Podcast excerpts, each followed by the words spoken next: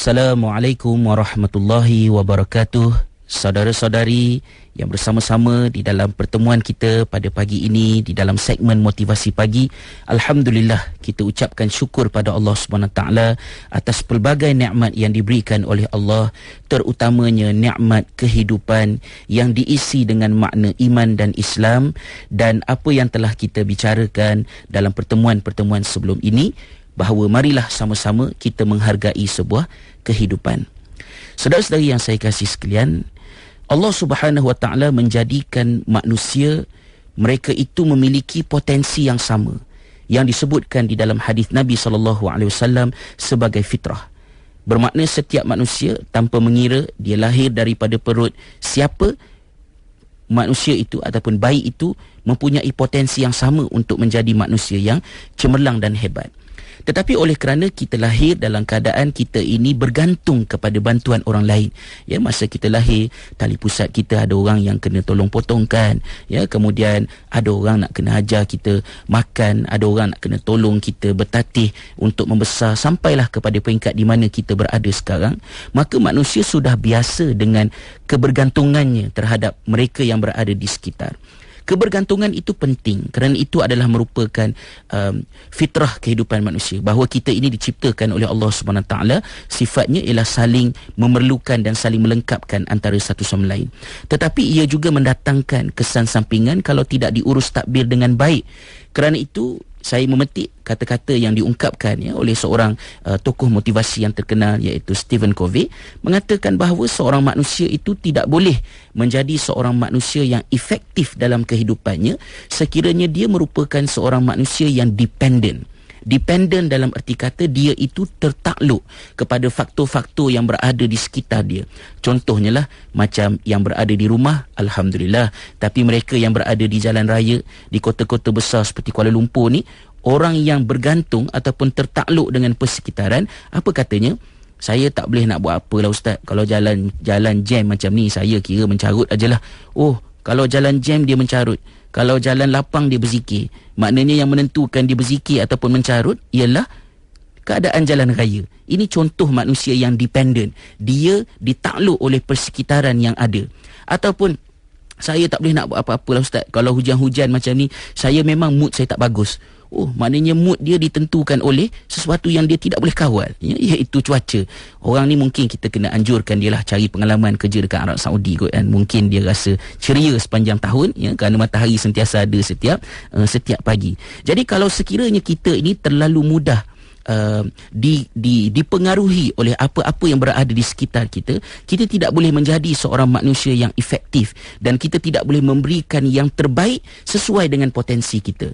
Misal kata seorang seorang suami, ya kalau uh, seorang isteri contohnya, bila kita buat program ya kadang-kadang berceramah dengan kaum ibu di masjid di surau pada pukul 10 pagi, 3 petang contohnya, kata yang orang perempuan ni, dia kata saya faham apa yang ustaz cakap, tetapi masalahnya ustaz yang di rumah tu ya, yang baju pagoda dengan kain plekat cak gajah duduk tu. Ha ya macam Firaun dia kata kan.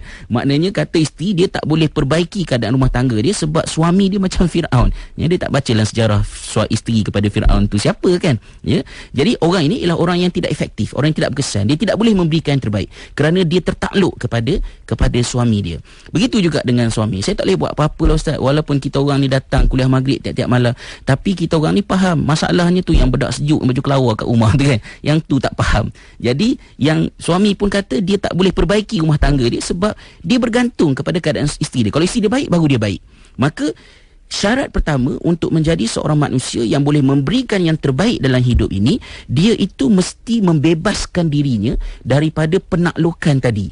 Istilah yang dipakai yang saya sebutkan oleh tokoh motivasi tadi, Stephen Covey itu ialah kita mesti menjadi seorang manusia yang independent ya menjadi seorang yang bebas merdeka bebas daripada kongkongan. Dan apabila kita bebas barulah kita boleh menjadi master of your own destiny. Wah ya sedap bunyinya ya. Menjadi orang yang menentukan apakah destinasi dan hala tuju yang kita nak. Benarkah begitu? Ada pula satu soalan yang lain. Kerana membebaskan diri daripada penaklukan menikmati ya kebebasan. Adakah kebebasan itu potensi yang sebenar rasa-rasanya tidak juga. Kenapa? saya ada sebuah buku. Bagaimana kalau buku itu saya angkat ke udara dan saya lepaskan penaklukan tangan saya ke atas buku? Buku itu akan jatuh. Se- sebuah layang-layang yang diterbangkan menikmati kebebasan. Bagaimanakah kalau sekiranya tali ataupun benang yang mengikat layang-layang itu saya lepaskan? Layang-layang itu akan hilang arah tujunya. Maka betul jugalah ya kata COVID itu bahawa kebebasan itu mestilah dipimpin oleh prinsip. Prinsip itu yang memimpin kebebasan yang kita nikmati. Dan saya kira apa yang ada di dalam Islam adalah sesuatu yang seperti itu malah lebih sempurna. Kerana Islam datang untuk membebaskan manusia daripada penaklukan-penaklukan yang menjadikan dirinya seorang hamba yang tidak benar seperti mana yang ditanya oleh Allah Subhanahu taala dalam sepotong ayat ya dalam surah Al-Furqan ayat yang ke-43. Ara'aita man ittakhadha ilahahu hawa afa anta takunu alaihi wakila? Wahai Muhammad, tidakkah kau melihat keadaan orang yang menjadikan hawa nafsunya sebagai Tuhan? Apakah engkau mampu untuk memimpinnya ketika mana dia telah menjadi hamba kepada nafsunya sendiri? Maknanya, sebelum seorang manusia itu menjadi hamba kepada kuasa asing yang menjajah, menjadi hamba ya kepada apa-apa yang berada di luar sana, dia sebenarnya adalah hamba kepada kehendak dirinya sendiri. Kerana dia tidak mampu untuk berfikir secara bebas, bertindak secara bebas, sebaliknya terpaksa mengikut kehendak kehendak nafsunya. Tak boleh nak buat apalah, ada makanan terpaksa makan. Oh, maksudnya begitu ya. Mak, mak, maknanya tak boleh nak membuat keputusan. Tak boleh nak buat apalah oleh kerana fashion sekarang ni macam ni terpaksalah ikut trend macam tu. Maknanya fashion tu mengawal dia. Lalu bagaimanakah Islam datang? Islam datang dengan ungkapan yang paling besar maknanya dalam hidup kita iaitulah pada lafaz syahadah kita apabila kita mengungkapkan la ilaha illallah. Apakah makna la ilaha La ilaha itu bermakna kita membebaskan diri kita. Bebaskan diri daripada menjadi hamba kepada nafsu. Bebaskan diri daripada menjadi hamba kepada kesesakan jalan raya.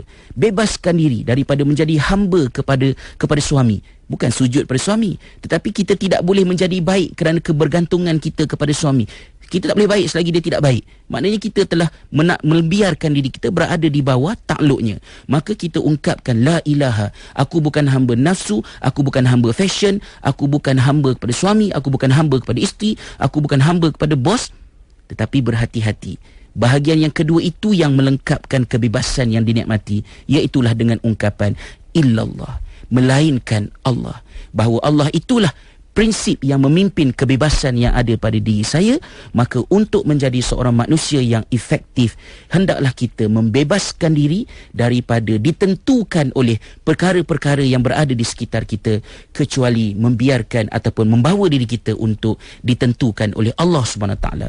Apabila kebebasan kita dipimpin oleh Allah maka barulah kita benar-benar master of your own destiny. Uh, destiny. Kamu adalah merupakan uh, penentu kepada destinasi dan perjalanan perjalanan hidup kamu. InsyaAllah kita bertemu dalam kesempatan-kesempatan yang akan datang. Selamat bekerja, selamat beramal, selamat bersekolah, selamat menghargai sebuah kehidupan. Wassalamualaikum warahmatullahi wabarakatuh. Syukur Alhamdulillah.